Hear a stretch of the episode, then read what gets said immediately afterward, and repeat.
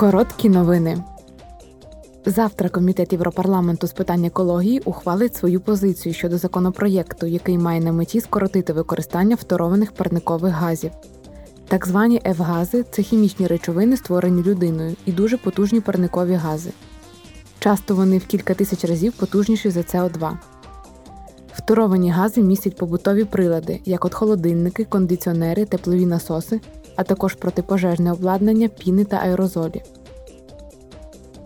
Цього року напередодні Міжнародного жіночого дня Комітет Європарламенту з питань прав жінок та гендерної рівності завтра проведе зустріч з політиками та експертами країн ЄС.